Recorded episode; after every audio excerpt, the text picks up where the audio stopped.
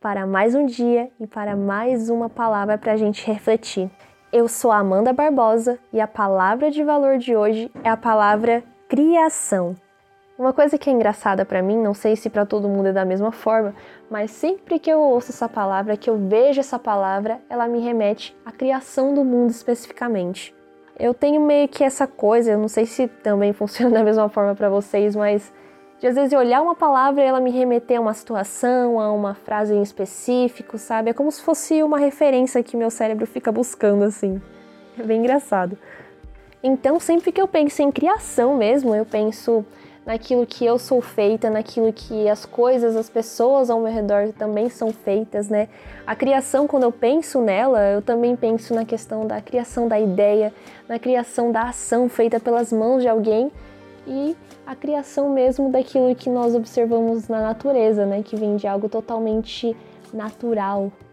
E para falar sobre essa palavra hoje, né, a palavra criação, nós convidamos a Karina Fernandes para contar pra gente o que, que ela pensa sobre essa palavra, o que, que essa palavra remete para ela, o que, que ela imagina, qual o significado dela na vida mesmo, né?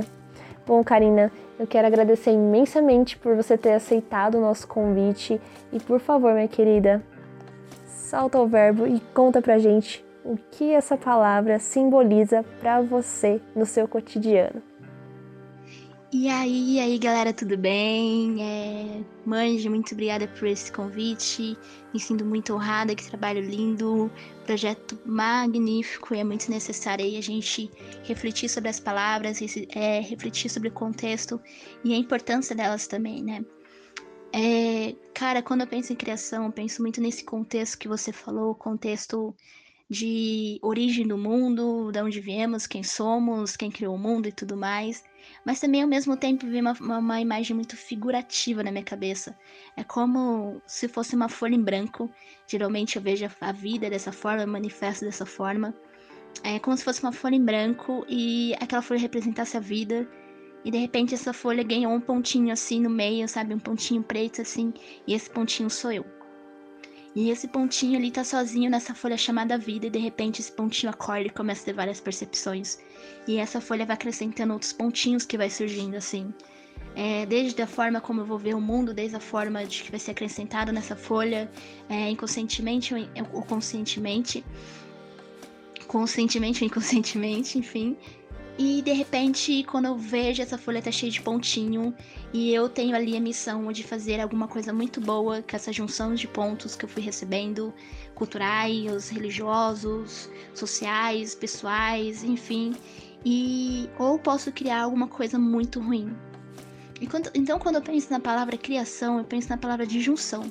Da mesma forma que eu não posso criar uma obra sem ter alguma coisa que me faça me movimentar por dentro, alguma coisa que me fala que eu tenho que, que desenhar algo, expressar algo, porque tá me, tá me torturando por dentro, eu preciso manifestar isso. Da mesma forma é a criação. Pra gente poder criar, pra gente poder pensar no ou valorizar a, a criação, ou a até mesmo a nossa mesma, a própria criatura, a gente precisa entender que a gente é um ser de união, a gente é um ser que precisa do outro para que isso surja, para que isso seja seja formado, sabe?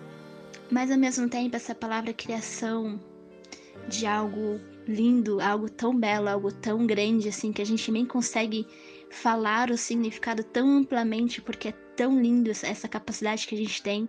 Ao mesmo tempo eu percebo que a gente está perdendo essa capacidade de criar algo belo, porque a gente tá pegando as informações, em vez de filtrar elas, a gente não tá criando algo que possa acrescentar para a sociedade, sabe? Então a gente tem que ficar refletindo, será que a gente tá pegando todo esse poder criativo que a gente tem, toda essa, essa capacidade de criativa de racionalizar e criar algo através disso que somente o ser humano tem?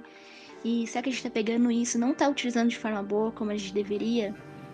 Será que a gente tá criando ou será que a gente não está criando e também a gente está tirando a capacidade criadora do outro? Porque a gente quer padronizar tudo e tirar a essência do que é a criação, que é a junção para a construção de algo novo.